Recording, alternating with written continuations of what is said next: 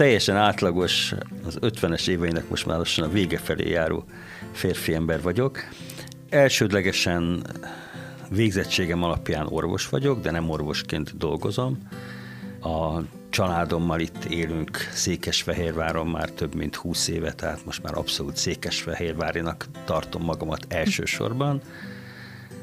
Azt kell, hogy nagyon kellemes életet élek, vagy élünk alapvetően aminek most egy teljesen új dimenziója kezdődött pár hónapja, mert megszületett az első unokánk. Egyébként én a, a, a munkám mellett sok minden egyébben szeretek foglalkozni, hívószóként fölker, fölmerült a, a fotózás. Igen, én, én nagyon e, régóta fotózok, gyerekkorom óta fotózok, Hát ezt leginkább a magam örömére csinálom. Nekem megadatott az, hogy én egy énekzenei tagozatos általános iskolába jártam, ahol egy nagyon jó kórus volt, Kaposváron, ahonnan származom, és a, a kórusban való éneklés az, az nagyon-nagyon meghatározó számomra, részben az éneklés öröme miatt, amit azóta is csinálok, részben pedig mind mellett a, az, a hozzáadott érték miatt, amit, amit a, a,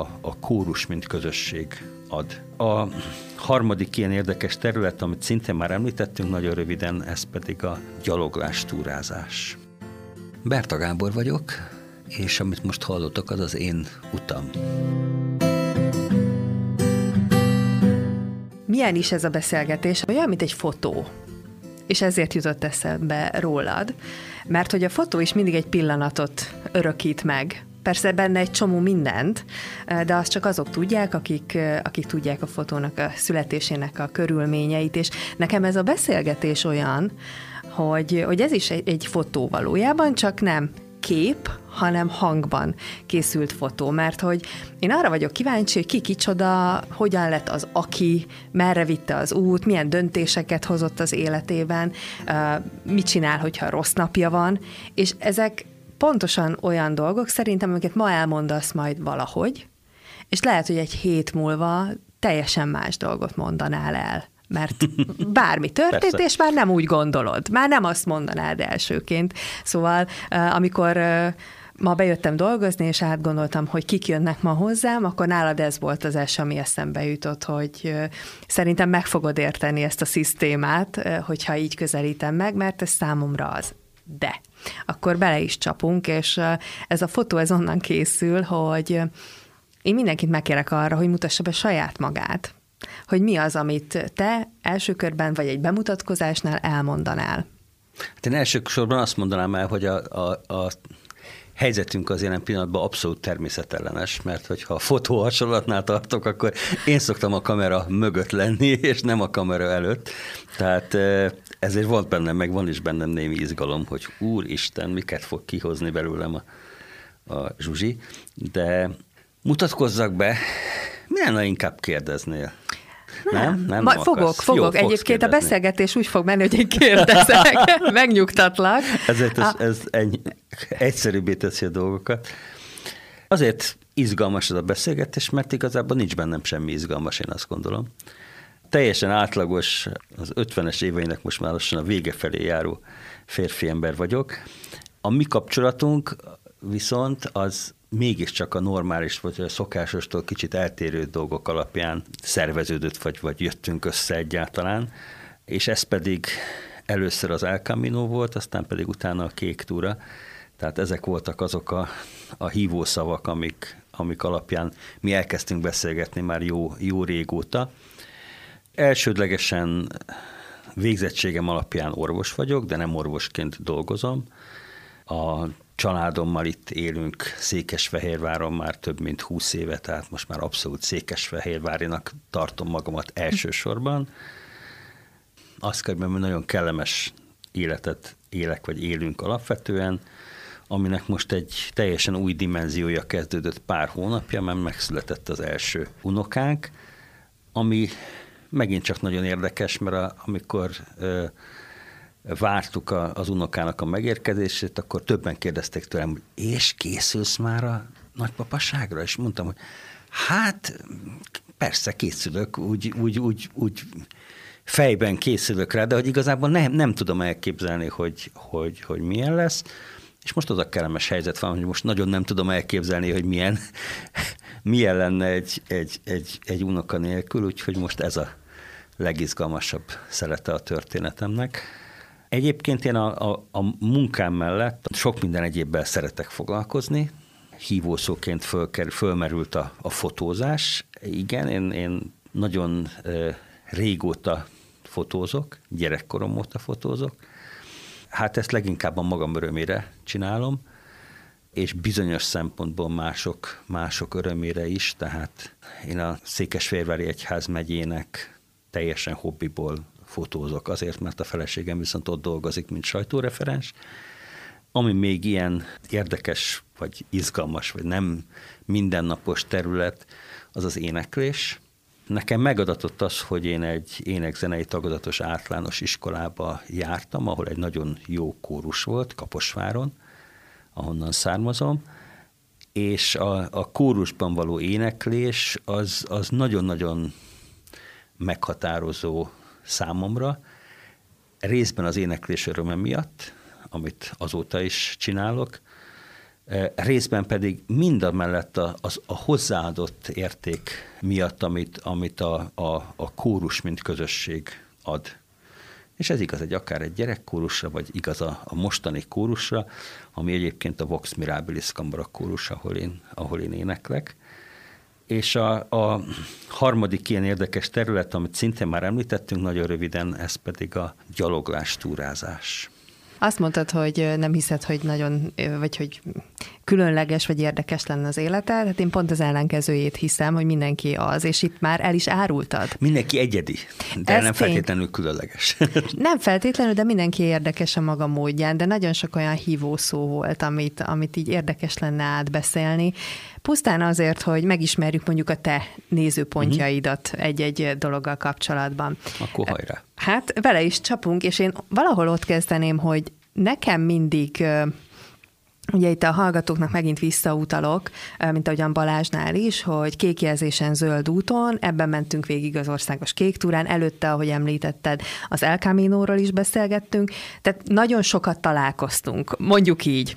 És nekem mindig mindegyik csapatban te voltál az, aki a legrendezettebb fejben, tehát aki, aki nagyon pontosan tudja, honnan, hova akar eljutni, aki pontosan érkezik, aki pontosan meg tudja mondani. Ez teljesen véletlen volt. Lehet. Notórius késő vagyok. Na, de ez, ezért mondom, hogy ezek az én benyomásaim, de hát nyilván attól függetlenül az életünk más pontján még nem találkoztunk. Tehát ezek az én benyomásaim, és innen szeretném indítani, hogy te valójában egyébként milyen ember vagy, tehát milyen karakter vagy te?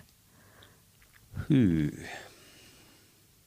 Igyekszem úgy élni, hogy nagyjából megtaláljam a, a, a mértéket a, a, az életben, a munkában, a munka melletti tevékenységekben, azokban a közösségekben, amiben részt veszek, így az, az énekkarban, a Öreghegyi Egyházközségnek bizonyos közösségeiben, a családi életben. Szerintem ez egy nagyon-nagyon fontos dolog, hogy az ember ember megfelelő mértékkel érje az életét, és megfelelő időt szakítson csomó mindenre. Tehát nem csak a, nem csak a munkájára, nem csak a családjára, hanem nagyon sok mindenre, aminek persze természetesen az, az emberi életszakaszban mindig máshova helyeződnek a hangsúlyai, de fontos, hogy, hogy úgy éljünk, hogy igazából tudjuk azt, hogy alapvetően mi vagyunk a felelősek a saját életünkért, tehát mi vagyunk a felelősek alapvetően, és nem mások azért, hogy én most jól élek, és most nem az anyagi szempontból vett jóságot mondom, hanem azt, hogy jól érzem magam az életemben, és én vagyok a felelős azokért a napokért, és amikor, amikor úgy érzem, hogy nem élek jól. Persze nyilvánvalóan vannak külső tényezők, de a, a, a nap legvégén azért mégiscsak én felelek a saját, saját életemért. Nekem körülbelül ez a fontos. Már kiderült, hogy a, az én hitemmel ellentétben notórius késő vagy. Mert nem vagyok az a típus, aki nagyon szeret várakozni. Értem, tehát te inkább elébe mész akkor a dolgoknak. Igen. Hadd had történjenek. Igen. Viszont ezzel kapcsolatban, mert említetted a, a felelősségvállalást, mint olyat, hogyha például mondjuk késel, akkor azért is tudod vállalni? Tehát nyilván akik ismernek, azok tudják, hogy milyen vagy, de például amikor késel, akkor, akkor így azért elnézést kérsz, tehát hogy tudatában vagy annak, hogy te most késtél? Persze, persze, hogy ne. Van egy nagyon-nagyon jó ismerősöm, jobban nem akarom ö, körülírni, mert esetleg fölismernék, bár nem székesfehérvári, ö, aki egy rendszeres késő, egyébként pap. Ami két, két okból jó, mert egyrészt akkor az ő szentmisei azok mind családbarátok, mert a családok számíthatnak rajta, hogy oda fognak érni a szentmisére. A másik pedig ő neki ez a mondása, és egyébként teljesen igaza van, még hogyha elsőre nagy képűnek hangzik is, hogy rám érdemes várni. Tudatában vagyok persze, hogyha kések, és, és akik ismernek, azok, azok tudják, hogy egy, egy öt perc az simán uh-huh. belefér. Általában nem szokott gondot okozni, ha annál több, akkor meg úgyis az ember telefonál. Ez van egy nagyon-nagyon jó pofa sztorim. Én a, az életemnek, a felnőtt életemnek a első részében megadatott az a lehetőség, hogy én az Egyesült Államokban éltem egy több mint három évet, egy egyetemen dolgoztam, és hát csináltuk a kísérleteinket, és az volt az a rész az Egyesült Államoknak, ahol egyszerűen lehetetlen volt viszont elkésni. Mert, mert minden egy minimum egy negyed óra, de gyakran fél óra csúszással kezdődött. Tehát, mint egy ilyen igazi, igazi dél-európai mentalitással mentek a dolgok. És akkor egyszer megkérdezett minket a főnökünk valamelyik kísérlet után, hogy Gábor, én még nem láttam olyan embert, aki ennyire precíz, mint ti magyarok. Van, van még, aki, aki ennél pontosabb, meg precízebb? És akkor egymásra néztünk a szintén magyar kollégámmal, és azt mondtuk, hogy hát, talán a svájciak, de az sem biztos. Minden esetre nem erre akarom felhúzni a beszélgetést, hogy notórius ne, késő persze. vagy-e, úgyhogy én tovább is lépek. Még lesz egy-két talán ilyen mélyebbre menő besz- kérdésem, és ez arra vonatkozna, hogy az ember időnként úgy elgondolkozik magán, hogy hol tart az életében, vagy éppen mit akar, kortól függetlenül. Hogy te most hol, milyennek látod, tehát kívülről, ha megnézed magad, akkor, akkor milyennek látod magad jelen pillanatban? Milyen korszakodat éled? Ez nagyon-nagyon érdekes, mert egyébként a, az ember hajlamos azt hinni a minden hibájával, meg minden rossz dolgával együtt, hogy hogy Úristen ezt mindenki látja, és nem, tehát ez a, innen a jó hírem a többi a hallgatóknak, hogy, hogy általában a percepciónk a, a körülöttünk levőkről az, az sokkal jobb, mert alapvetően a pozitív oldalaikat látjuk, és ez, ez, ez jól is van így egyébként. Én most egy nagyon-nagyon érdekes periódusomban vagyok. Ugye gyakorlatilag ez az a ez az az életkor, amikor, amikor az embernek azzal kellene foglalkoznia, vagy azzal foglalkozik, hogy valamilyen szinten a, a, a tudását, meg a tapasztalatait azt, azt átadja másoknak. Ez lehet egy ilyen természetesen ilyen szervezett formában, de én nem vagyok egyetemi oktató, vagy, vagy nem, nem tartok rendszeresen előadásokat, de a legnagyobb hatással úgyis a magunk körül levőkre vagyunk, Úgyhogy én most ebben a, a, a korszakomban vagyok, amikor, amikor, amikor igyekszem ezt a tudást, ezt a tapasztalatot valamilyen szinten, akár szavak nélkül is, de, de átadni a körülöttem levőknek. Ez egy nagyon jó és hálás korszak szerintem.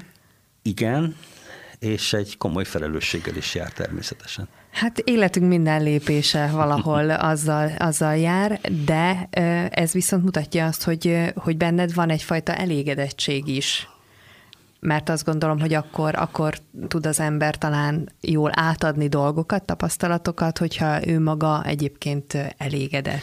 Igen, azt, azt gondolom, hogy az elégedettségnek igazából kettő kulcsa van. Az egyik a rossz memória. A másik pedig az, hogy, hogy ne, vegye az, ne vegye az ember saját magát túlzottan komolyan.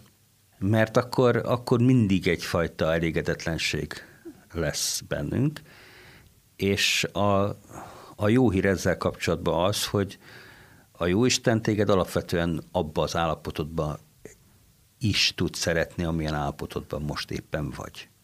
Tehát neked nem kell az elithez tartozni mhm. ahhoz, mm.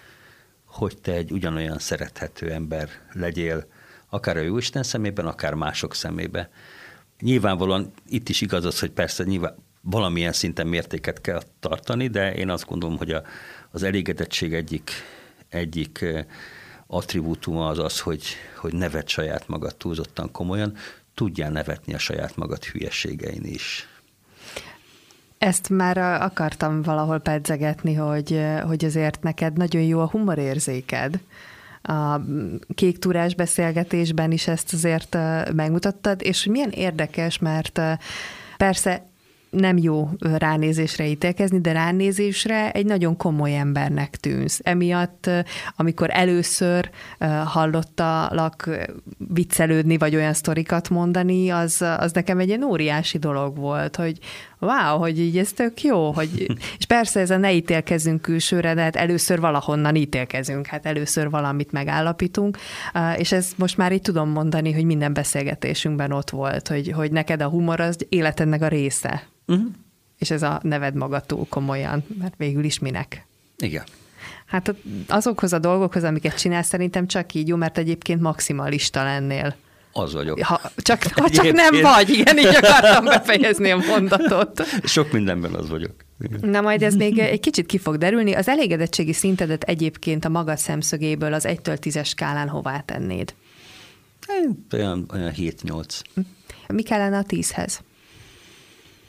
Tízhez szerintem egy, egy nyilvánvalóan én kellenék leginkább. Tehát ahogy, ahogy ezt már az elején is mondtam, hogy mindenki felelős a, a, a saját életéért, és hogy, és hogy tőlem függ, hogy alapvetően jónak érzem az életemet, vagy nem. Tehát leginkább én kellenék, tehát nyilvánvalóan én tudom, hogy milyen, milyen olyan területei vannak az életemnek, ahol, ahol igenis helye lenne a, a, a fejlődésnek, ami egyébként így jó, mert én azt gondolom, hogy, hogy egészen az életünk végéig kell, és tudunk is fejlődni, és tudunk is egyre jobbá válni, akár kompenzálva azokat a területeket, ahol meg, meg az ember óvatatlanul gyengébb lesz.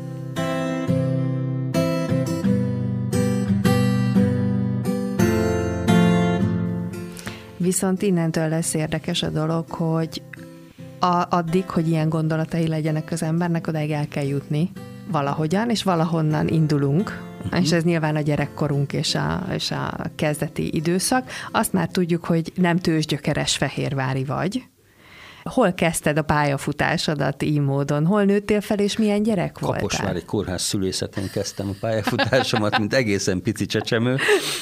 Nekem a, a szüleim, ők, ők orvosok, ők Kaposvár mellett egy Mosdós nevű faluban, a, egy kórházban dolgoztak, és ott laktunk a, a szol, orvos szolgálati uh-huh. lakásokba, ami nekem egy nagyon, nagyon jó indítás volt, mert egyrészt ad egyfajta védettséget, e, másrészt adott egy csomó hasonszőrű e, barátot, harmadrészt meg egy e, faluban fölnőni, az, az ad olyan olyan lehetőségeket, amiket, eh, vagy félig meddig faluban fölnőni, ad olyan fajta lehetőségeket, amiket, amiket egy városi gyerek sokkal nehezebben tapasztal meg.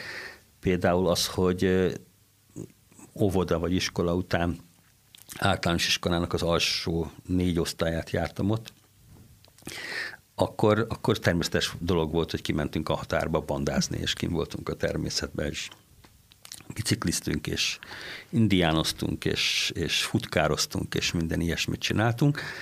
Ennek néhány maradandó sebe még most is látszik a térdemen a biciklizésnek. Tehát én ott, ott kezdtem felnőni, és aztán az általános iskolának a felső osztályait azt már, azt már Kaposváron jártam ebbe a bizonyos zenei tagozatos iskolába, és ez, ez, nekem a, ez nekem az indulás. Az, hogy a szüleid orvosok voltak, és te is az vagy, ez így onnan jön egyébként? Vagy ott beléd ivódott? Mert gondolom, hogy ilyen, nem gondolom, hát az emberbe beleivódik egy csomó minden a szüleitől. biztos, bár, bár mind, szerintem minden fiú, én is tűzoltó akartam lenni, vagy katona, vagy vadakat terelő juhász kiskoromba, és én egészen gimnázium harmadik osztályáig abszolút nem tudtam, hogy, hogy, hogy mivel akarok foglalkozni. És aztán részben a konformizmus, részben a, a szülői nyomás, részben a, a, a biológia iránti érdeklődés uh-huh. miatt aztán mégis úgy döntöttem, hogy akkor, akkor az orvos egyetemre megyek. De ez akkor is így volt, és most is úgy van, hogy én sokkal inkább szeretek többfajta dologgal foglalkozni, mint egyfajta dologgal hihetetlenül mélyen. Hát ez látszik a, úgymond az érdeklődési körödből, hogy nagyon sok minden van benne, de talán ez adja meg azt, hogy nem, nem, nem fáradsz bele dolgokba annyira, nem, mert hogy van, ami kompenzálja egyiket, másikat. Abszolút, tehát én nekem az a, az egyik fixa ideám, aztán, hogy igazam van-e, azt nem tudom, hogy kellenek olyan tevékenységek az ember életébe, amik akkor is tudják a, az örömöt adni az életben, amikor esetleg a fő foglalkozásában olyan periódusok vannak, amik, mm. amik, amik nem sikeresek, vagy éppen kudarcosok. Tehát hogy legyenek olyan tevékenységek, legyenek olyan társak, olyan közösségek az embernek az életében, ahol akkor is tudsz meríteni erőt, meg akkor is találsz örömforrást, amikor, amikor a fő tevékenységedben esetleg nem. Tehát ebben ez mindenképpen segítség szerintem. Amikor uh, ugye gyerek voltál, és meg, megélhetted magadat, hiszen a táj adott volt, a lehetőség adott volt. Uh, milyen gyerek voltál egyébként? Ilyen rossz, csínytevős, aktív, vagy el voltál magadnak? Rossz. Én abszolút, rossz, abszolút rossz falusi gyerek. Amikor már nem a csínytevő, hanem rossz. rossz gyerek voltam, tehát én szerintem, amikor a városba kerültem, szerintem nem volt még olyan gyerek, és ezért a szüleim biztos nem voltak boldogok, akik, akik olyan folyékonyan káromkodott volna, mint én. Például volt olyan időszak, amikor gyakorlatilag sportot űztem abból, hogy ne legyen olyan fél év a általános iskolában, ahol legalább egy osztályfőnöki figyelmeztetés nem szedek össze, verekedtem, stb. Tehát ilyen szempontból nem voltam egy, abszolút nem voltam egy mintagyerek. Egyébként ez a fajta vadóc korszakom az egész addig tartottam, még nem lettem szemüveges, mert aztán a szemüvegre pedig vigyázni kellett, tehát, tehát ott vissza kellett, hogy vegyem magamat egy, egy sok szempontból. De a másik oldalon viszont egy nagyon-nagyon sok minden, főleg természettudományok iránt érdeklődő gyerek voltam már kiskoromtól kezdve, és az, hogy én nekem megadatott az, hogy, hogy nagyon, tényleg nagyon komolyan általános iskolás koromban én énekelhettem egy, egy kórusba, és részt vehettem egy ilyen fajta közösségbe, az pedig egy nagyon-nagyon személyis, erősen személyiséget formáló tevékenység. Ez hogyan jött egyébként maga az éneklés? Tudom, hogy az iskola nálunk, is ilyen... Nálunk valahogy benne, benne van a zene a családban, Például édesanyám még most is nagyon szépen tud zongorázni, és hát jó tudtam énekelni, meg tisztán, és akkor elvittek ebbe a zenei általános iskolába, és akkor ez nem volt kérdés, hogy, hogy én ott bekerülök a kórusba, és a, a, a kórusba pedig nagyon szerettem énekelni. Időnként én voltam a szoprán szóló, ez most egy a hangomból nem feltétlenül jön le, kórusversenyekre jártunk, nagyon sokat nyertünk, komoly kóruspróbák, komoly kórustáborok voltak, tehát belevitt az életembe egyfajta olyan teljesítmény szemléletet, ami egy jó értelembe vett teljesítmény szemlélet. Tehát nem valami külső dolognak a hajszolása, hanem az, hogy én saját magamból tudjak minél többet kihozni, úgy, hogy közben élvezzem is. Ezt jelentette a gyere, gyerekkori énekkaros hm. élményem. Volt, vagy nem tudom, hogy hány énektanárod volt, de volt olyan, aki, vagy nem csak énektanár tekintetében, aki nagyon nagy hatással volt rád valamiért? Hát igazából kettő volt, akire mindenképpen meg szeretnék emlékezni. Gyerekkoromban, tehát amikor gyerekkórusban énekeltem, akkor egy Zákányi Zsolt nevű zenetanár volt a kórusnak a vezetője, meg ő volt az énektanárunk is, aki egy, aki egy nagyon-nagyon karizmatikus egyéniség volt, nem volt egy egyszerű ember, tehát ha nem figyeltünk a kórus próbán, akkor gyakran, aki nem figyelt, akkor ezt esetleg fejbe találta egy kulcsomó, vagy egy hasonló, hasonló dolgok, de és nagyon-nagyon sokat követelt tőlünk, mint, mint gyerekektől. Tehát gyakorlatilag olyan követelményeket állított elénk gyerekként, mint amiket felnőttként szoktak egyébként vagy felnőttek elé szoktak egyébként, de ugyanakkor egy nagyon sokat adott. Tehát eh, az egész mentalitásával, azzal, hogy az ember belenőtt abba, hogy nem egy magába van, hanem egy közösségbe van, hogy nem egy magáért tesz valamit, hanem egy közösségért tesz valamit. Ezek olyan kitörölhetetlen nyomok, amik, amik nagyon-nagyon fontosak. A, a másik az pedig, másik nagyon-nagyon jó dolog, meg, meg akire mindenképpen akarok szólni, az pedig a jelenlegi kórusunk, a, a Vox Mirabilis, ahol a, az Emlényi Katica ezt hasonló szellemben is nagyon-nagyon jól csinálja, és próbálja előrevinni és rendet tartani a rakoncátlan felnőttek között. és hát annak is látszik az eredménye. A látszik az eredménye nem csak az elért díjakon, meg az elért minősítéseken, hanem látszik az eredménye a közösségen is. Tehát aki, aki oda jár abba a kórusba, az gyakorlatilag úgy jár oda, mint egy második családjába. Úgyhogy őt, őket, kettő mhm. őket. Ugye itt a közösség nagyon fontos az életednek több területén is. Egyébként egyke, egyke vagy? Nem. Három hugomnak volt olyan szerencsétlensége, hogy volt egy bátyjuk. Úgy, Tehát akkor mi... te vagy a rangidős. Én vagyok a rangidős. A felvigyázó. Igen. Hát én terrorizáltam a három hugomat, fogalmazzunk, fogalmazzunk. Akkor nem felvigyázom. Egész egyszerűen. Úgyhogy nekem három, igen, három hugom van, akik aztán, akik közül egy Hollandiában él, egy Kaposváron, egy lenne a Dél-Dunán túlon Szigetváron, akikkel teljesen jó meg vagyunk, de mondjuk ilyen, ilyen, ilyen nagyon-nagyon szorosan nem tartjuk egymással a, a kapcsolatot, mindenkinek megvan a saját családja, meg a saját élete, de nagyon, nagyon, nagyon jó így fölnőni, hogy az ember nem egyedül van, hanem több testvére van. Ezért kérdeztem, mert hogy a közösségnek mindig építő ereje van, és te azért így jó közösségekbe kerültél már az elején, mm. és erről jutott eszembe, hogy egyébként, de hogy egyébként is közösségben éltél. Igen, persze. Egyfajta közösségben, és milyen volt három lánytestvérrel? Három lánytestvérrel roppant egyszerű volt, hát én voltam a fiú, én voltam az idősebb, tehát én voltam a falka vezér, kész, pont. Mm, nekik volt szerintem a nehezebb. De miért? Hát mert volt egy, egy, egy igencsak markáns véleményeket megfogalmazó bátyjuk, aki azt nagyon, nagyon sokszor, mostani eszemmel azt mondom, hogy feleslegesen sokszor ragaszkodott a saját véleményéhez. A, a gyerekkorhoz és a szülői házhoz visszamenve érdekelnek azok az üzenetek, amiket az ember onnan hoz, amit otthonról hoz.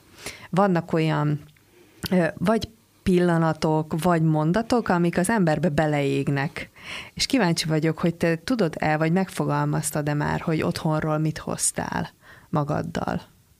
Nekünk egy nagyon-nagyon érdekes családunk volt abból a szempontból, hogy mivel mind a kettő szülőmű orvos, és mind a ketten ügyeltek, komolyan dolgoztak a, a kórházba, stb. stb.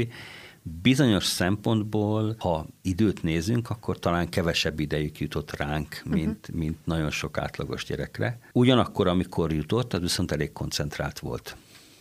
Meg, meg, meg elég izgalmas. Tehát én, én emlékszem arra, amikor óvodásként mentem a édesapámmal a, a, a kórház felé, ami egy olyan jó kilométerre lehetett, ahol laktunk, és hát édesapám is mindig sietett, mert ki mindig egy kicsit késve indult be a munkahelyre, és én próbáltam óvodásként lépést, lépést tartani vele, és próbáltam olyan hosszúakat lépni, mint ő.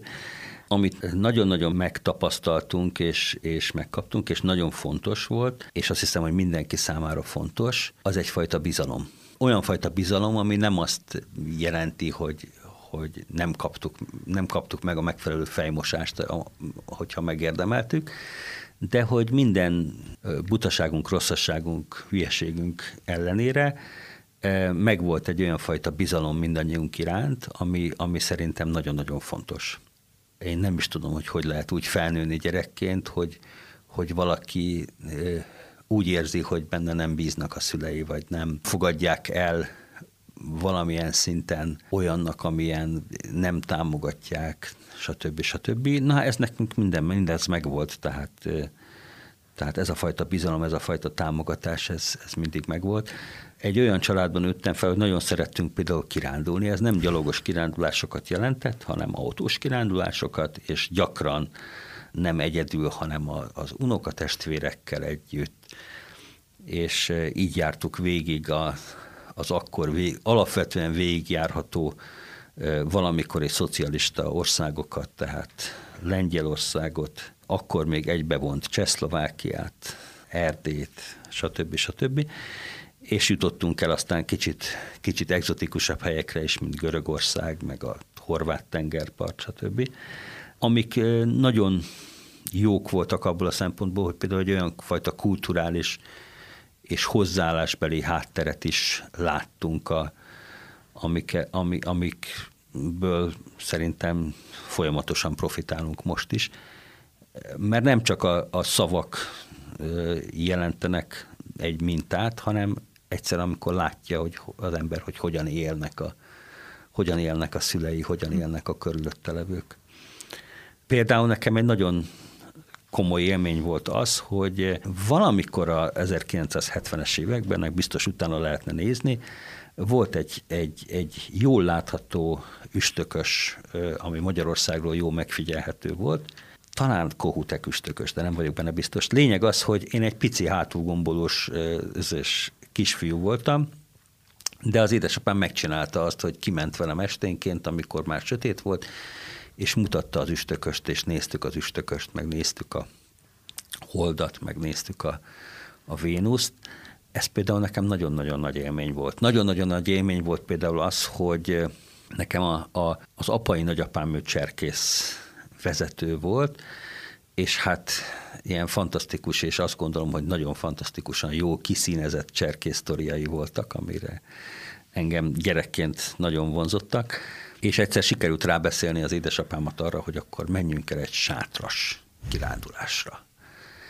És hát az édesapám e, ugyan ő is fiatal korában túravezető volt, stb., e, de hát nem, ő nem volt ez a fajta gyalogos, többnapos, kirándulós e, típus, de megtette azt, hogy, hogy szereztünk egy sátrat, egy dögnehéz sátrat, és elmentünk a, a Bakonyba, a Cuha völgybe egy ilyen másfél-két napos túrára, tehát egy éjszakát kínáltunk a természetbe, és szerintem valamilyen hatalmas, talán 15 kilométert vagy 20 kilométert tettünk meg ez alatt az idő alatt. De hát az akkor nekem egy, egy, egy hatalmas expedíciónak tűnt, és nagyon élénken előttem van, előttem van most is. Tehát nekem ilyen, ilyen családunk volt, és ez, ezt nagyon becsülöm emiatt a szüleimet.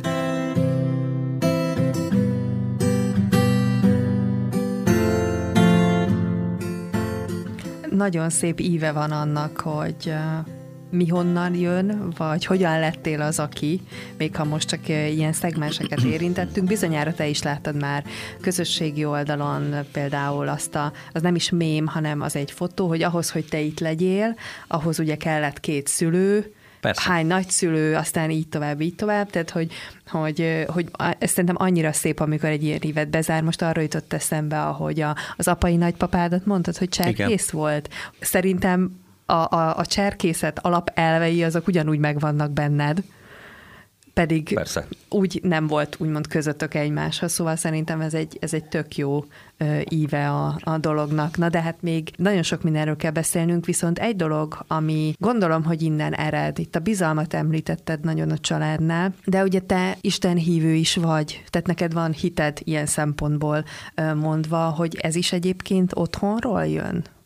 Ez részben otthonról jön, de igazából komolyan értelmista koromban gyökerezik. Nyilvánvalóan otthonról, tehát, de aztán természetesen az embernek, a, vagy nem természetesen, tehát nekem legalábbis kamaszkoromban volt egy olyan fajta időszakom, amikor, amikor mint a kamaszok jelentős része mindent megkérdőjelez, és, és, és én is mondtam, hogy hát ez hülyeség. Tehát ez egész egyszerűen hülyeség, butaság. Tehát ebben nem, nem, nem is érdemes mélyebben belemenni, mert, mert, hát ez, ez, mert hát mindent meg lehet magyarázni tudományos alapelvekből, stb. stb.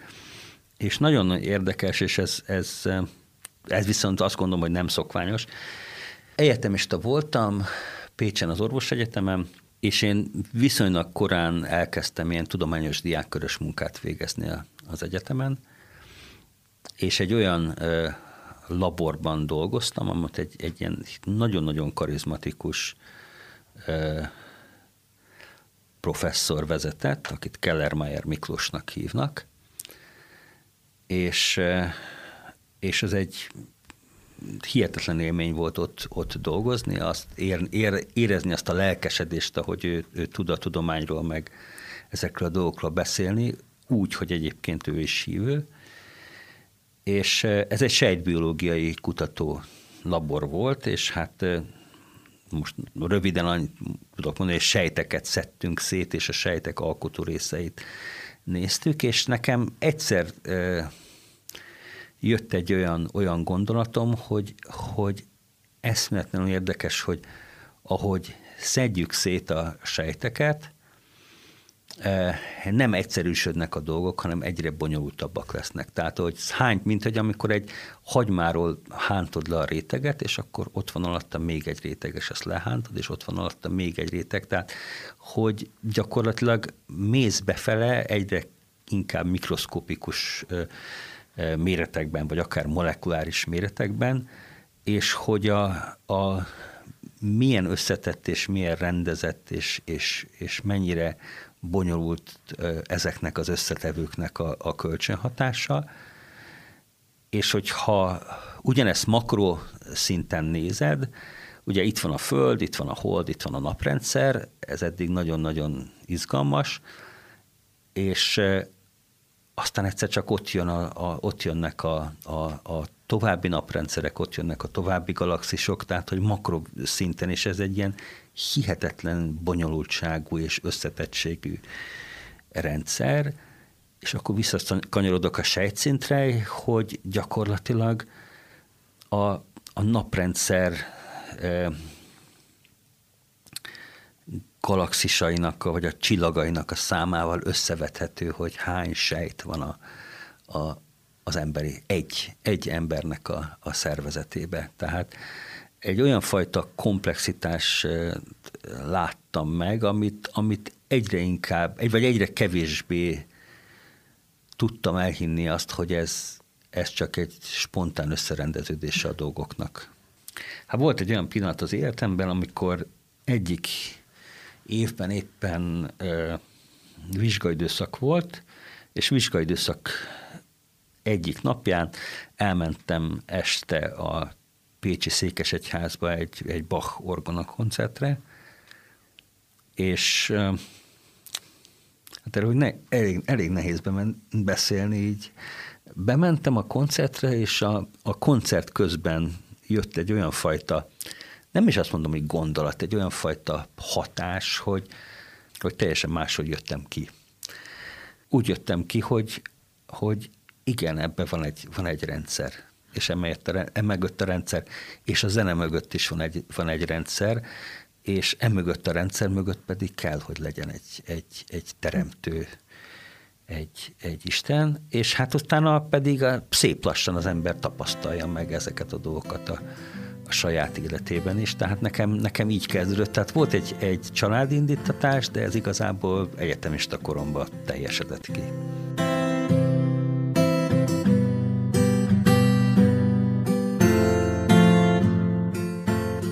És akkor ugrunk is közben Jó. tovább. Középiskolában kellett eldöntened végül is az, hogy merre veszed az irányt, és azt mondtad, hogy addig így különösebben nem is tudtad megmondani, hogy merre merre tovább. Mondtad, hogy volt egy kis szülői nyomás, Persze. Hogy, de szerintem ez teljesen törvényszerű, hogy az, az van az ember életében, és akkor mégis az orvosi hivatást választottad, de gondolom középiskolában attól függetlenül tovább énekeltél, tehát hogy azok, amik addig jelen voltak, azokat tovább vitted? A középiskola volt egy olyan, olyan szakasz, amik, vagy egyedüli olyan szakasz az életemben, amikor nem énekeltem, ott csak a női, kamaszkori csak lázadás? Női, ott nem, csak női kar volt ja, a gimnáziumban, nagyon egyszerű, nagyon egyszerű oka van, abban a gimnáziumban, ahova jártam, ott csak női kar volt. Nekem a, a, a gimnázium az... És még ott, mindig Kaposvár, ugye? És mindig Kaposvár, igen. Egy biológia tagozatos, akkor még volt ilyen biológia tagozatos osztályba jártam, és az, az, az azt gondolom, hogy nagyon jó volt és, és fontos volt. A másik ilyen fontos dolog volt az, hogy és ez a, amik, ez a kamaszkori lázadásnak a, a pozitívuma, úgyhogy ezért tudok biztatni mindenkit, hogy értelmes keretek között azért lázadjon meg, próbálja ki magát, hogy nekem a szüleim, mint orvosok például nagyon szerették volna, hogy én latint tanuljak. Ugye orosz muszáj volt, és az orosz mellett, hogy én tanuljak latint, mert hát ha az ember orvos lesz, akkor az mennyire fontos, és én mondtam magam, hogy ah, én latint ugyan soha nem, nem is fogok tanulni, tartottam is magamat ehhez, mert bejelentkeztem angol nyelvet tanulni, és eh, hát ez egy izgalmas dolog volt, mert elkezd, elkezdődött a gimnázium, én elkezdtem angol tanulni, és hát olyan közepesen ment, és hát aztán mondtam magamnak, hogy hát ez nem, nem állapot, hogy végül a szüleimnek legyen igaza, hogy mégiscsak latint kellett volna választanom az angol helyet, és akkor gyakorlatilag egy önkísérletbe kezdtem. Nálunk azért a, a családban a, akkor a, a rövid hullámú rádió hallgatás azért az egy viszonylag megszokott dolog volt. Nekem a, az anyai nagyapám, ő egy, ő egy órásmester volt, és nála folyamatosan szólt a Szabad Európa Rádió, e, és tudtam azt, hogy van olyan, hogy a BBC-nek magyar nyelvű adása, e, hallgattam is, mert nagyon érdekelt ez a fajta a természettudományok mellett ez a történelem politika vonal azért, azért mindig, is, mindig is izgatott. És akkor egy önkísérletbe kezdtem, és elkezdtem azt csinálni, hogy meghallgattam a, a BBC-nek a magyar híreit, és fél óra múlva ugyanúgy rövid hullámon a, a BBC világszolgálatának a, az angol híreit elkezdtem hallgatni, és hát ez roppant érdekes volt, szegény húgaim nagyon utáltak miattam, mert ez azt jelentette, hogy, hogy, hogy olyan hat fél hét körül már a konyhában szólt a rádió, és én hallgattam rövid hullámon a, a BBC-nek a híreit, ez nagyon érdekes volt, mert körülbelül két hétig más semmit nem értettem az angolból, csak a politikusok neveit, meg a városoknak a neveit, meg az országoknak a neveit. De szerencsére volt bennem kitartás, és egy, egy olyan három hét, egy hónap után úgy egyszer csak kezdett összeállni a, a, a maszlag. És, és pár hónap múlva már gyakorlatilag mindent értettem angolul úgy, azon a területen, ami általában ilyen politika, meg, meg amit így a rádióban lehet hallani, úgy, hogy, eh, hogy egy csomó szót megtanultam úgy, és megtanultam a jelentését úgy, hogy én soha nem láttam leírva, meg nem olvastam szótárba, tehát gyakorlatilag úgy tanultam nyelvet 15 eh, évesként, mint ahogy egy, egy baba tanulja az anyanyelvét.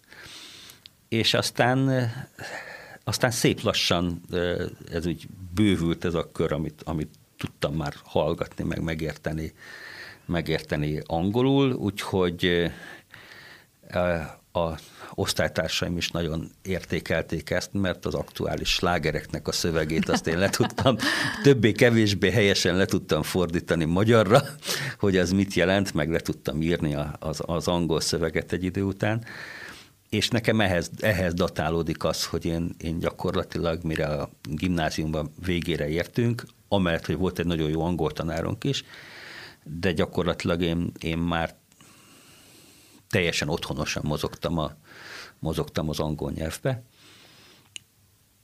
amit, amit azóta is fejlesztek, meg igyekszek fenntartani, tehát eh, arra például odafigyelek, hogy én körülbelül napi egy, amikor gyaloglok, és ezt már majd fogunk beszélni, egy elég sokat gyaloglok, munkába és meg munkán kívül is, akkor én nagyon sokszor podcasteket szoktam hallgatni, és általában angol nyelvű podcasteket szoktam hallgatni, tehát én napi egy órát, ha nem is beszélek angolul, de, de egy órát gyakorlatilag egészen biztosan hallgatok angol szöveget, és, és meg, meg sokat olvasok is angolul, és akkor ezzel próbálom a, a nyelvtudásomat föntartani, meg valamilyen szinten fejleszteni. Na ez például a gimnáziumra vezethető vissza. Ezt jól megalapoztad magadnak, és milyen jó, hogy úgy tudod továbbvinni, hogy mindig megtalálva azt, ami neked jó. Tehát most már ugye a podcastok lehetőségeivel a világ teljesen kitárult, tehát nem kell semmilyen televízióban vagy rádióban mennie egy Igen, anyagnak. ha belegondolsz, hogy ez annak idején úgy ment, hogy azért ezeket a rövid hullámú adásokat úgy, úgy kölcsönösen zavarták, plusz a rövid hullámnak a terjedése miatt is az hol jól bejött hallhatóan, hol meg nem jól jött be hallhatóan. Tehát egy, egy komoly művészet volt megtalálni azt, hogy most akkor éppen melyik hullámhosszon hallgassam ezt a, azt az angol vagy amerikai rádióadót, amit, amit szeretnék e, hallgatni. Aztán egy idő után átértem, áttértem az amerikai angolra, ez egyszerűen opportunisztikus oka van, azt e, egyszerűbb és könnyebb azt a kiejtést értelmezni, mint a, mint a brit angolt, legalábbis nekem. És ehhez képest most meg gyakorlatilag szinte azt mondom, hogy szinte túlzott bősége is van ezeknek a dolgoknak. A jó hír ezzel kapcsolatban az, hogy a jó Isten téged alapvetően abba az állapotodba is tud szeretni, amilyen állapotodban most éppen vagy. Tehát neked nem kell az elithez tartozni ahhoz, hogy te egy ugyanolyan szerethető ember legyél, akár a Jóisten szemében, akár mások szemébe. Berta Gábor vagyok, és amit most hallottak, az az én utam. A beszélgetés második részével egy hét múlva számítunk a figyelmükre, ugyanígy hétfőn 18 és 19 óra között tartsanak akkor is velünk.